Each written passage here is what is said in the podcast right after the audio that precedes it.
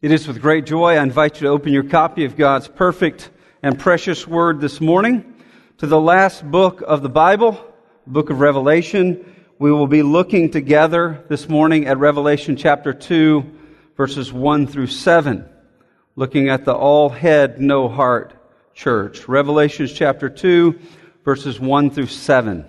I'll ask you to stand in reverence for the reading of the perfect and precious word of our God.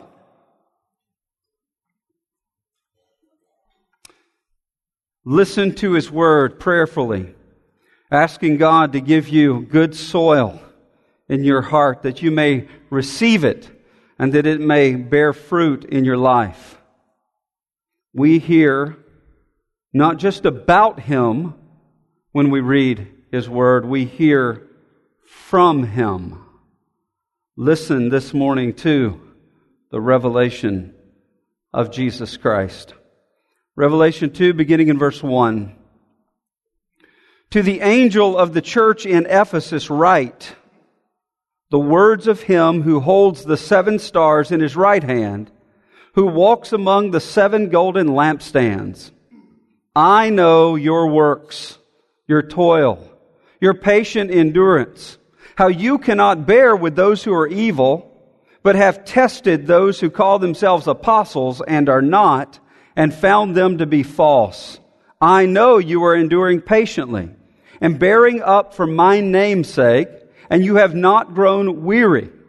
But I have this against you, that you have abandoned the love you had at first. Remember, therefore, from where you have fallen, repent and do the works you did at first. If not, I will come to you and remove your lampstand from its place unless you repent. Yet this you have. You hate the work of the Nicolaitans, which I also hate. He who has ears, as an ear, let him hear what the Spirit says to the churches. To the one who conquers, I will grant to eat of the tree of life, which is in the paradise of God. Let us pray. Lord, we have sung this morning the words of our Lord Jesus, who said they will know us by our love. And we ask for that to be true. There are some here this morning who have never known the love of Christ because they have never put their faith in Him as the only hope of their salvation. They've never looked to Him as Lord and Savior. I prayed that they would do so today. There are those who have known that love and yet have moved away from it in all kinds of ways. May we also repent, that our fellowship may be restored,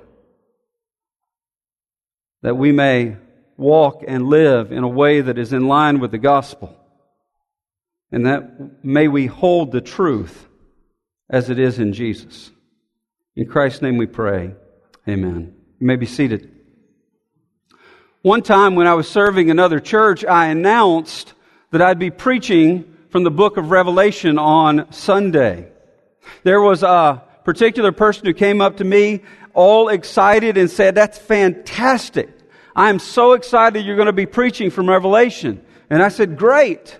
So Sunday came and uh, I got up and said, I want you to open your Bibles to Revelation chapter 2 and 3. And I gave sort of an overview of this section that deals with the seven churches. After the service, the person came up with me and said, came up to me and said, I thought you said you were going to preach from Revelation on Sunday. I said, what do you mean? I did. They said, no, no, no, no. You just preached about the churches. I mean the real revelationy stuff. The idea is that stuff about the churches is sort of mundane. We've got a handle on that. Give us the other stuff.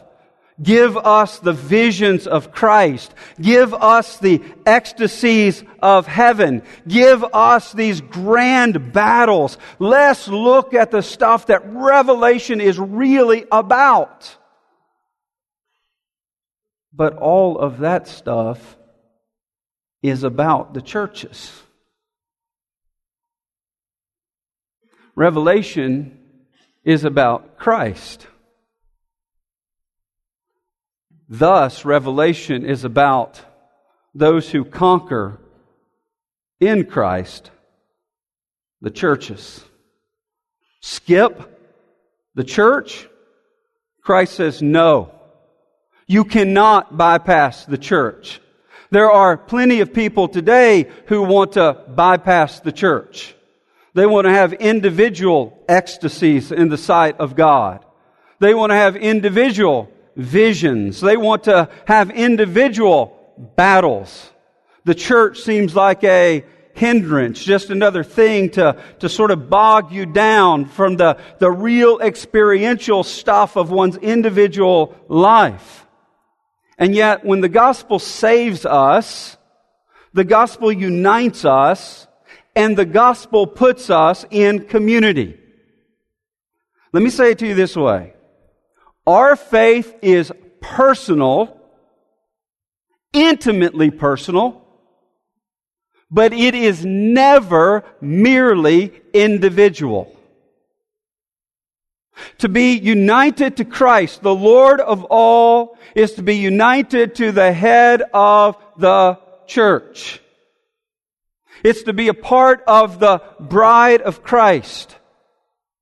We must understand and we must think our lives out in light of Christ and the community that He binds us to, the household of God, the church of Jesus Christ.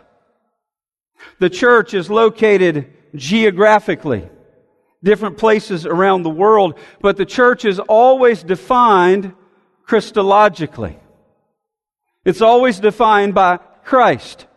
So Christ transforms a group of people who commit to live together accountable to one another in Lexington, Kentucky. But he does the same thing in Saudi Arabia. He does the same thing in South America. Does the same thing in China and all around the world. We are defined by His grace and we are all given His word and it is to shape us together. If the church is not what excites you, the problem is with your understanding. Every time you gather for corporate worship, it ought to fill you with a sense of awe at what God has done building this body.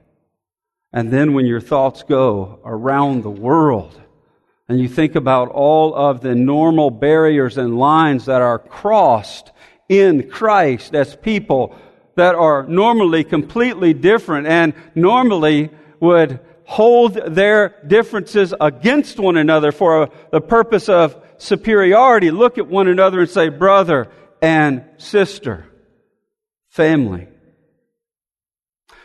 There's a man named John. John was a disciple of Jesus, and he was a bold disciple of Jesus. And at this point in our text, he's somewhere in his mid 80s.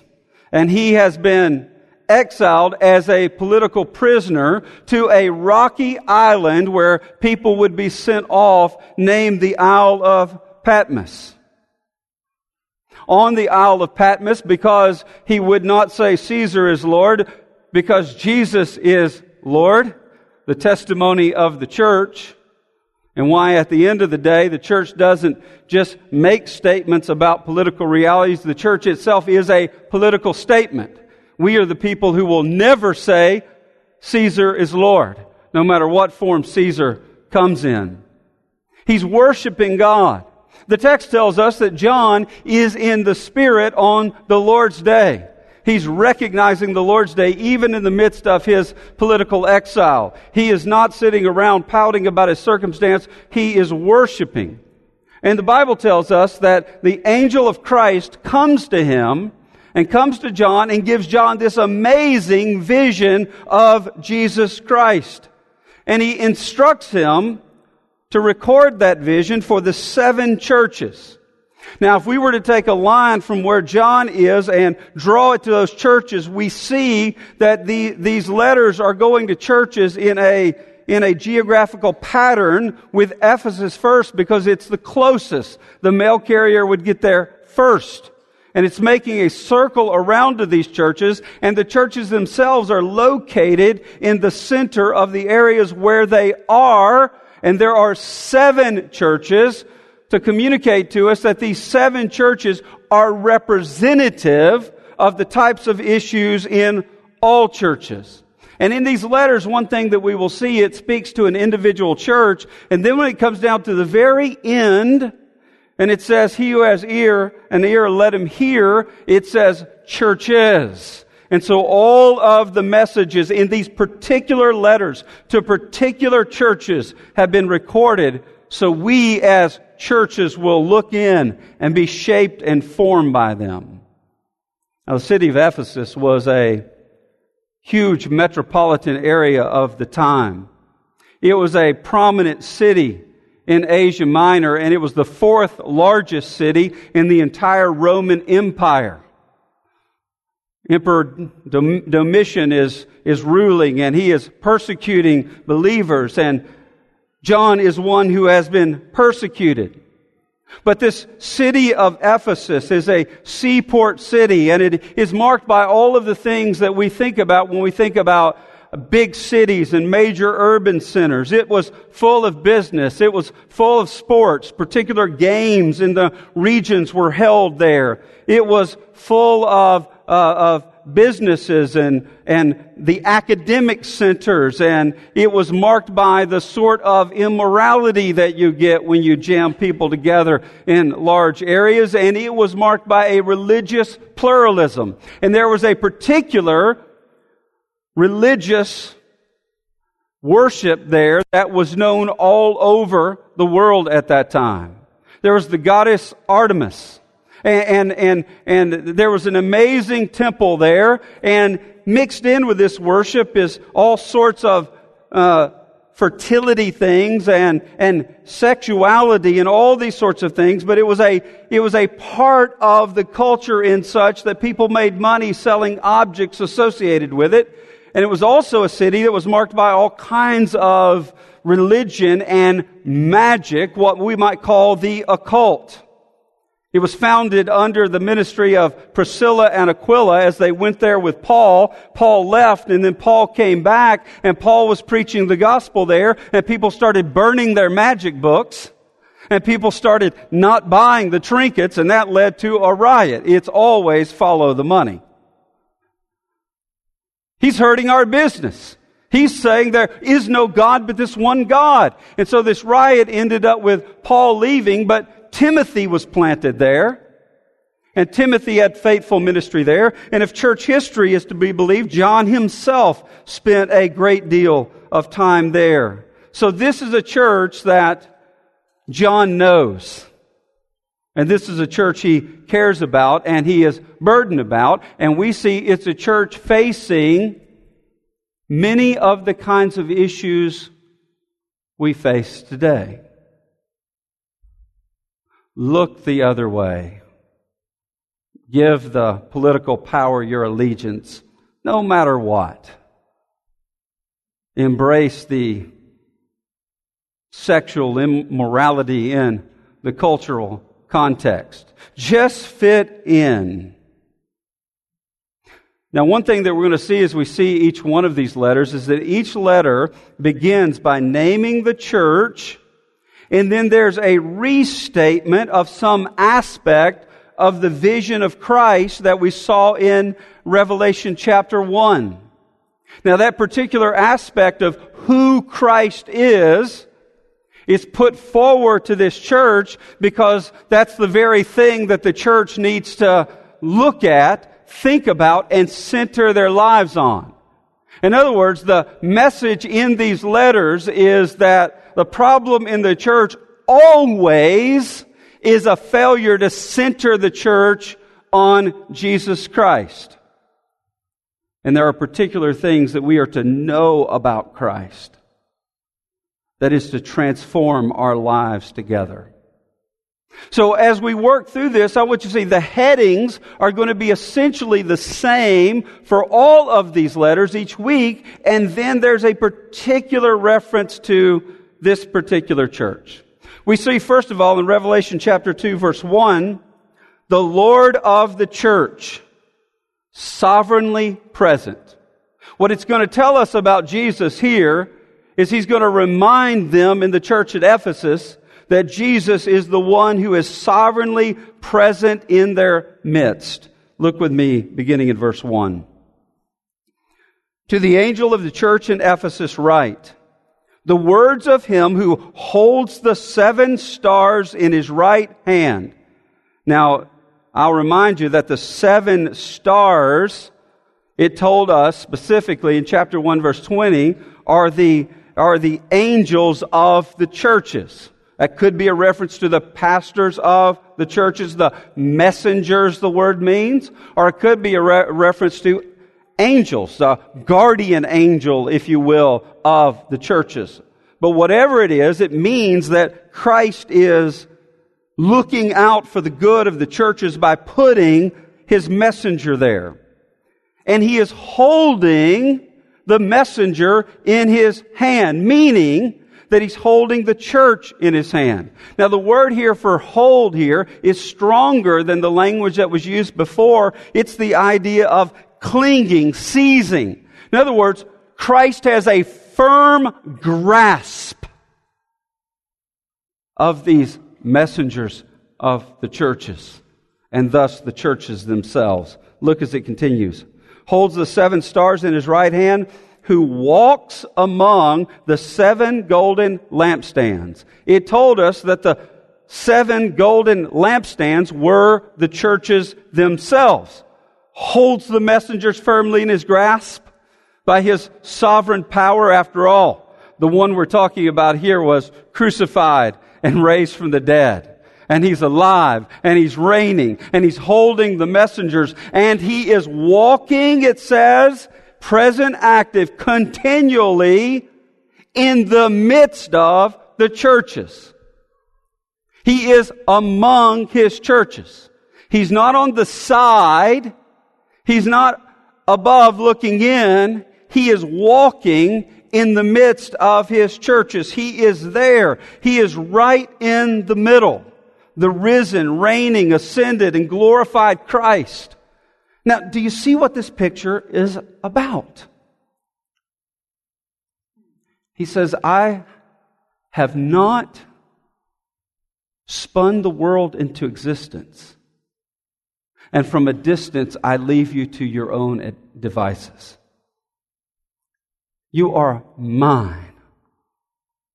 I am among you. In fact, I am holding you. And the reference to the church as lampstands, the lampstand in the context of the Old Testament, in the, in the worship areas where it would illuminate the area that was marked out to be what represented the presence of God. The churches are to reflect the light of the light of this world, Christ Himself, who came as the complete presence of God, the complete manifestation of the presence of God. Churches, you are to illumine Christ to everybody who sees you. You are to point people to the light of the world, knowing that I care for you. I've not left you alone, no matter what you're going through. That's a message to John as he's a political exile on this place in the middle of nowhere. He is saying, Christ is with me. Christ is with you, church at Ephesus. We are never, ever alone. Christ is sovereignly present. And by the way, that is the best thing about the church at Ephesus. And that is the best thing about Ashland Avenue Baptist Church as well. What is desperately needed at all times is for us to be absolutely aware that Christ is sovereignly present. He is to be in the center of our thinking about everything. Thus, Paul says, I am determined to know nothing among you but Christ and Him crucified. And elsewhere, he says, You take every thought captive to obey Christ.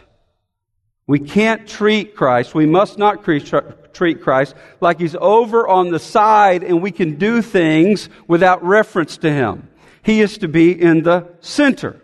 That leads to the next thing in verses 2 and 3. What is right in the church? What is right in the church at Ephesus is doctrine and discernment. It's a theologically committed church. This is a church able to discern about theological issues, truth and error. Look with me beginning of verse 2. I know your works, your toil, your patient endurance, and how you cannot bear with those who are evil, but have tested those who call themselves apostles and are not, and found them to be false.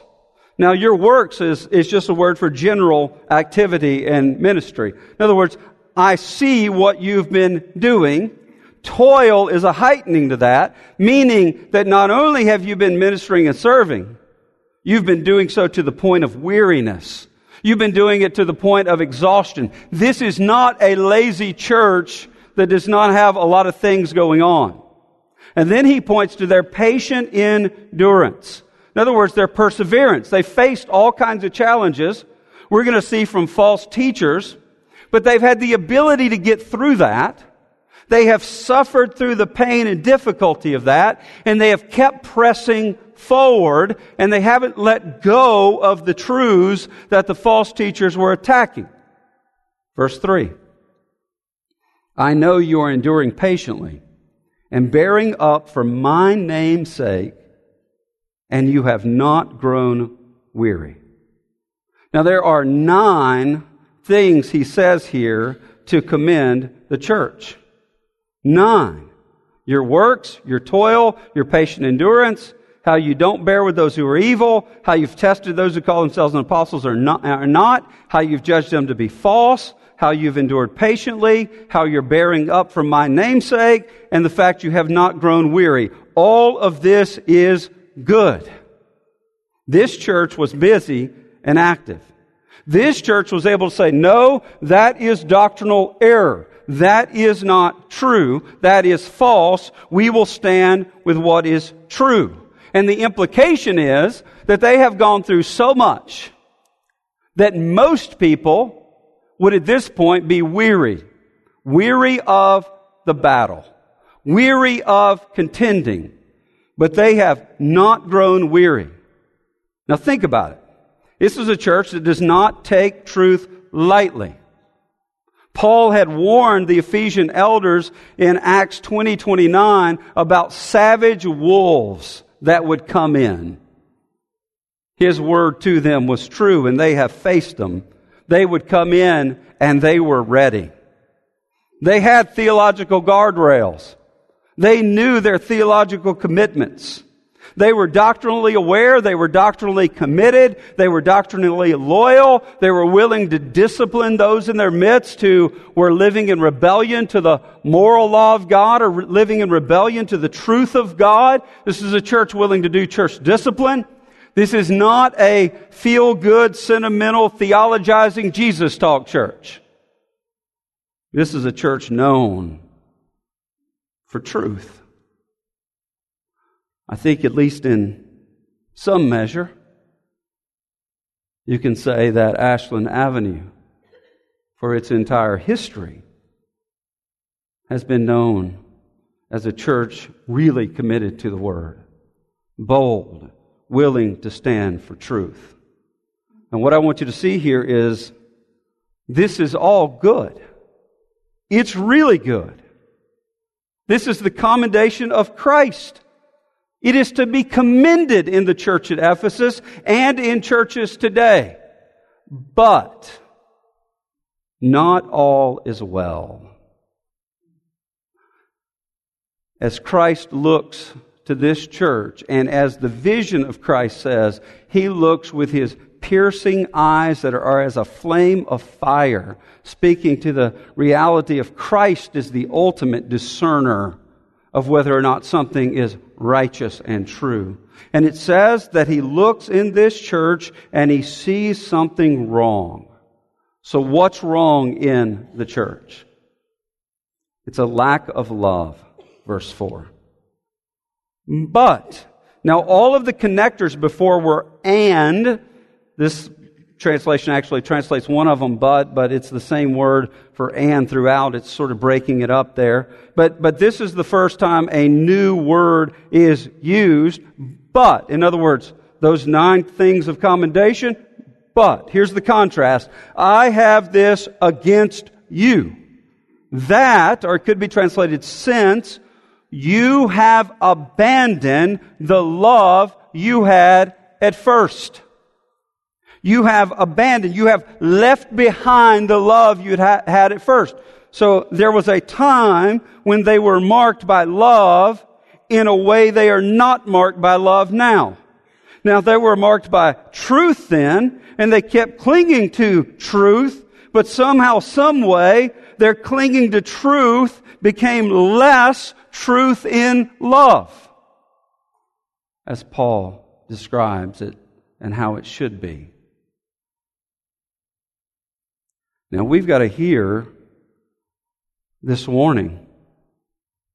It is one for us to take very seriously. Now, commentators debate over love you had at first, love for what? Some say love for Christ Himself. Some say love for one another. You'll know you're Christians by the way we love one another. Some say love for the lost. In other words, love to take the gospel out to the lost in the world, that they may know Christ. For God so loved the world that he gave his only begotten Son. The love that we are to have even for our enemies as we take the gospel to them. Which is it? I don't think we have to choose. In fact, I don't think those things can be completely separated. A lack of love for the lost is always the fruit of a failure to rightly center our lives on Christ.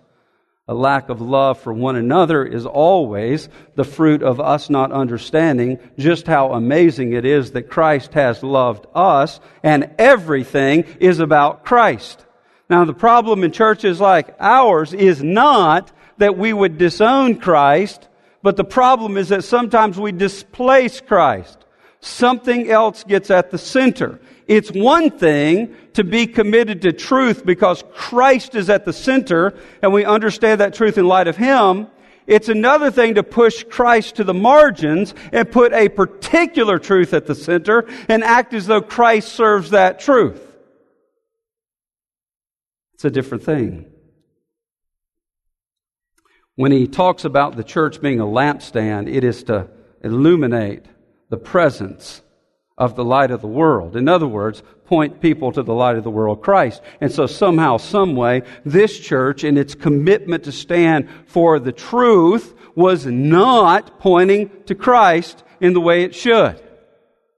It was pointing to particular truths as an end in and of themselves, which they are not. One pastor told me one time, he said, Have you ever noticed that all brand new believers are wide eyed about learning? That they're wide eyed about stepping into a community of faith and, and having a network of people to encourage them along, and how they're, they're generally just sort of, they don't have any inhibitions about saying, Let me tell you how Jesus has changed my life. They've got sort of an outward, I want other people to know this. And then he said, We seem to have developed a process and we're determined to train them to be stuffy, self righteous, boring, sophisticated, and arrogant. Far too often it's true. Here's what I think. I think that if we don't fight the fight, we become spiritual bureaucrats. A lot of us are frustrated with politicians. Politicians just seem to care about uh, their own image and not really care about the issues, and it all seems to be a, a, game that they're playing. They will justify anything that they do, and, and, and it's just about keeping the image up. It's just about, and it can start being for us spiritual bureaucracy, keeping the image up. What do we want others to think about us? And we start hearing the truths of the Scripture without a broken and contrite heart. As somehow, some way, we almost deserve to be here. And if only the other people would be righteous like we are. Oh, oh, yeah, yeah. Salvation is by grace through faith. Yeah, yeah, yeah. I know that, but right? it's so easy to do. It's so easy to become a spiritual bureaucrat. It's so easy to get caught up in the busyness of life and even the busyness of our spiritual lives. It's so easy to lose a sense that we are to point people to the light of the world and become inwardly focused as if our spiritual life is just about us uh, uh, maintaining our own sense of personal well being, individualized way. As if the Bible is a self help book just about us and us managing our issues. You know, one example of this is, you know, there are a lot of things out there that build themselves discernment ministries. Usually, a discernment ministry is the least discerning reality in Christian church, right? Because a lot of people in those ministries don't discern issues. They get their identity by simply saying everybody's wrong about everything and every issue has the same weight. And so they make money by calling everyone a heretic. That's not discernment. We have to be on guard that we don't become our own individualized discernment ministry. You know, I, have always uh, thought about people who come in, oh man, I love it. Y'all tell it straight here. You say the truth. You don't back down. And then the same person, as soon as you say something they don't 100% agree with, I'm out of here. Right? It's never about the truth in the first place. I hope you do understand that there's a sense in which you can lose what you loved at first. You see this all the time in marriages. People get married. You know, I've, I've really never known anybody who planned on getting divorced on their wedding day. There's a sense of, oh, I appreciate this person. I get to spend my life with them. And then oftentimes there's not even a lot of real problems. You just get busy doing life. And guess what? You don't maintain your relationship. And I see all the time one of the main problems in marriages is the people are not married, they are business partners business partners in getting the children where they need to go, business partners in maintaining appearances with all the things that they do, and all of the things that they did in the beginning to get to know one another, they don't do anymore. They just simply get on with the bureaucracy of living in the world, and really, they're roommates. I can't tell you the number of people I've counseled about their marriage and and people in ages where you wouldn't believe it, and they've been almost no intimacy for a decade. Anything you take for granted, you lose a sense of it. We start thinking other things will make us happy. This, this, this. And if we went back to the first and the way we pursued this and the way we were wide eyed about it, it would come back, but we often don't.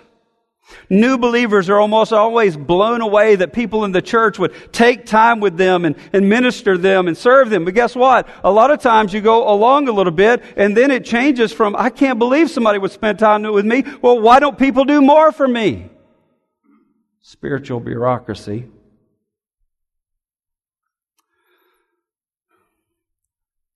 It's often true that sometimes we are helped by people in our spiritual life and then we learn new truths and new things that may be different from the people who helped us and now we look down our nose at the people who helped us which doesn't make any sense in the world you need to ask yourself the question would i today minister to the person i was 20 years ago because somebody ministered to you.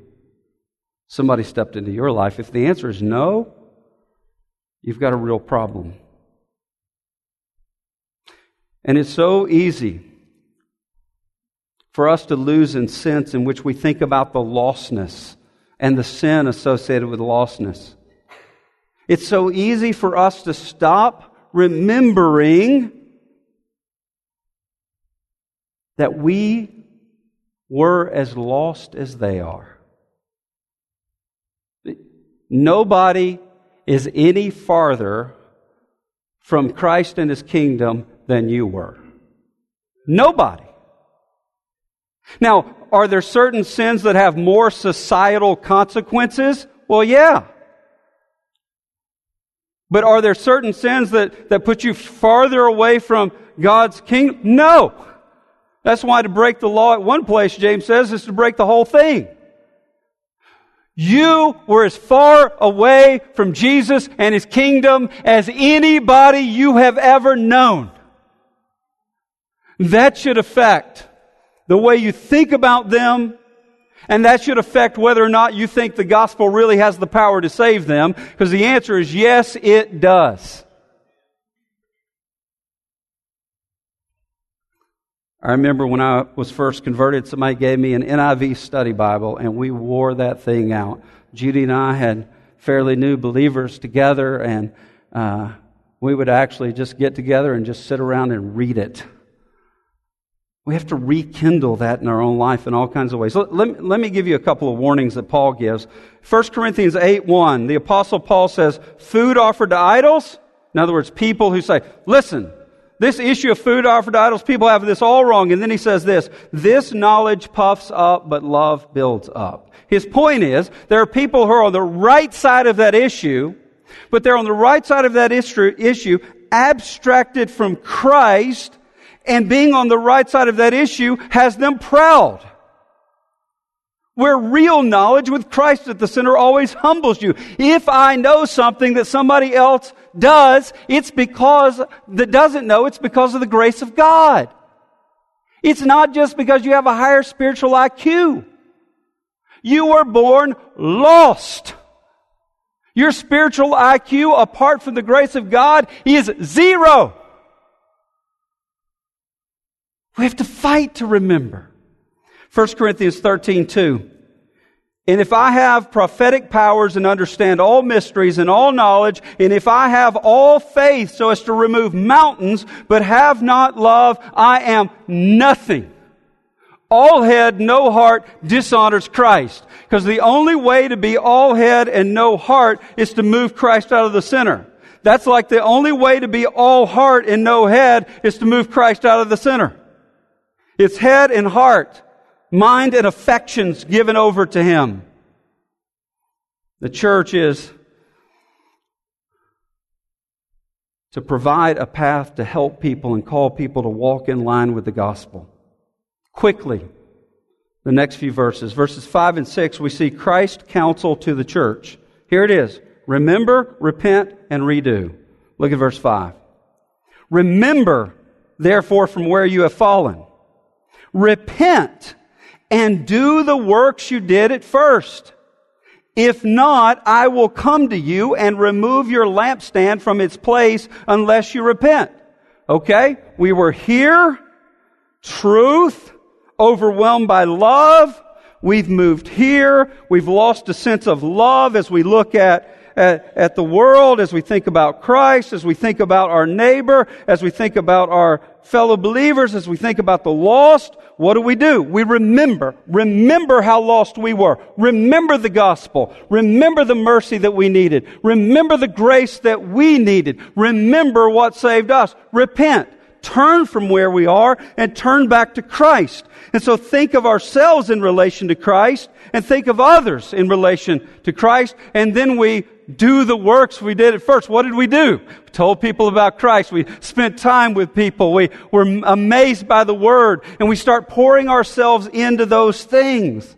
Just like a lot of marriages, if you just go back and you start trying to know the person again and spend time with them and pray together and do those things. But if you don't, there are consequences. And he says, if not, I will remove the lampstand. It's definitely a warning. It's a judgment to the church at Ephesus and, brothers and sisters, to us. Without love, a congregation ceases to be a church.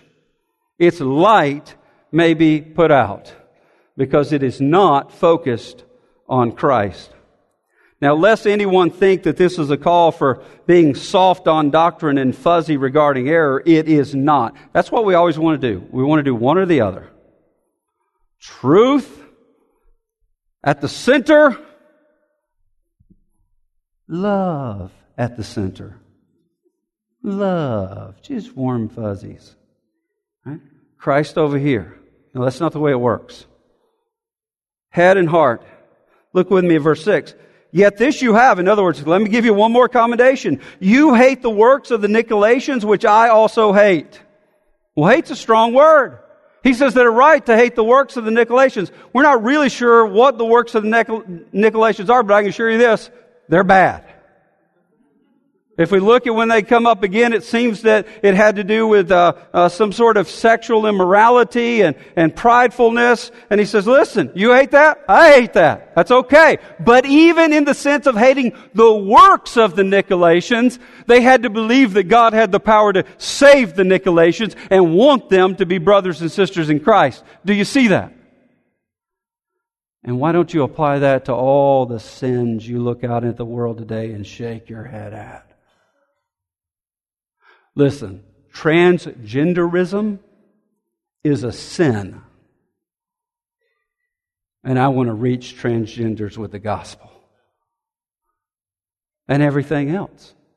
Now, I say that because somebody said, I don't want those people around here. That'll be weird. I'll have to talk to my kids. Get over yourself. Jesus. Jesus. We want the gospel to be made much of in this place. Our doctrine and discernment is good and praiseworthy as long as it does not become abstracted from remembering, repenting, and redoing. And if you don't remember the last time you, you remembered, repented, and redid, then you've lost your first love. Because that's what you did at the beginning. One other thing, verse 7. The promise for the church to eat of the tree of life. Now, this is so glorious because Revelation keeps putting all the Bible back together again for us to understand. the very beginning, the fall into sin, they were forbidden to eat of the tree of life. Fiery angels protecting it so nobody could come in. He says, okay, in light of Christ, there's a people who's eating of the tree of life. Verse 7. He who has ear, let him hear what the Spirit says to the churches. That's formula from Jesus in the gospel. He who has ears, let him hear. What the Spirit, that is the Spirit of Christ says to the churches, the one who conquers, the word from which we get the word Nike, conqueror, overcomer. This is about the church that overcomes in Christ. I will grant to eat of the tree of life, which is in the paradise of God, or the garden of delight, the kingdom of God the kingdom of God in the beginning in the Garden of Eden until the fall into sin, but it will be reclaimed in a new heavens and a new earth. And there will be the eating of the tree of life in the kingdom of God. 17 times it talks about those who conquer in Revelation. And we conquer by the word of our testimony and the blood of the Lamb. Genesis 2 9, the tree was in the middle of the garden. 324, they're driven out from the garden, forbidden to come to the tree. Revelation 22, 2, in the middle of the street, in the ultimate city of God, and the people of God partake of it. What a glorious way to end. None of us deserve to eat of the tree of life in the kingdom of God. None of us. But because we can, we are liberated to love Christ, each other, and the lost. And so the primary thing we do is not just shake our head at what people do. The primary thing we do is think about Jesus and the gospel and how it can transform lives because it transformed our life. Jesus calls us to live in attention. People always want to go one extreme or the other. Truth with Jesus displaced lacks love. Pseudo love with Jesus displaced abandons truth. Neither are acceptable. The Apostle Paul has a phrase he uses. My favorite theologian, uh, pastor of all time, Andrew Fuller, uses this over and over and over and over again. He quotes Paul and he applies it to everything. He says, We are people who know the truth as it is in Jesus. That's it. Truth as it is in Jesus. And that's the only way we will truly speak the truth in love. The truth as it is in Jesus. Do you need to remember, repent, and redo? Or perhaps you don't know the love of Christ and you can't redo because you've never known. Some need that first love today, and nothing is keeping you from it but you. If you would put your faith in Christ today, you would know the love of Christ that saves. Let's pray.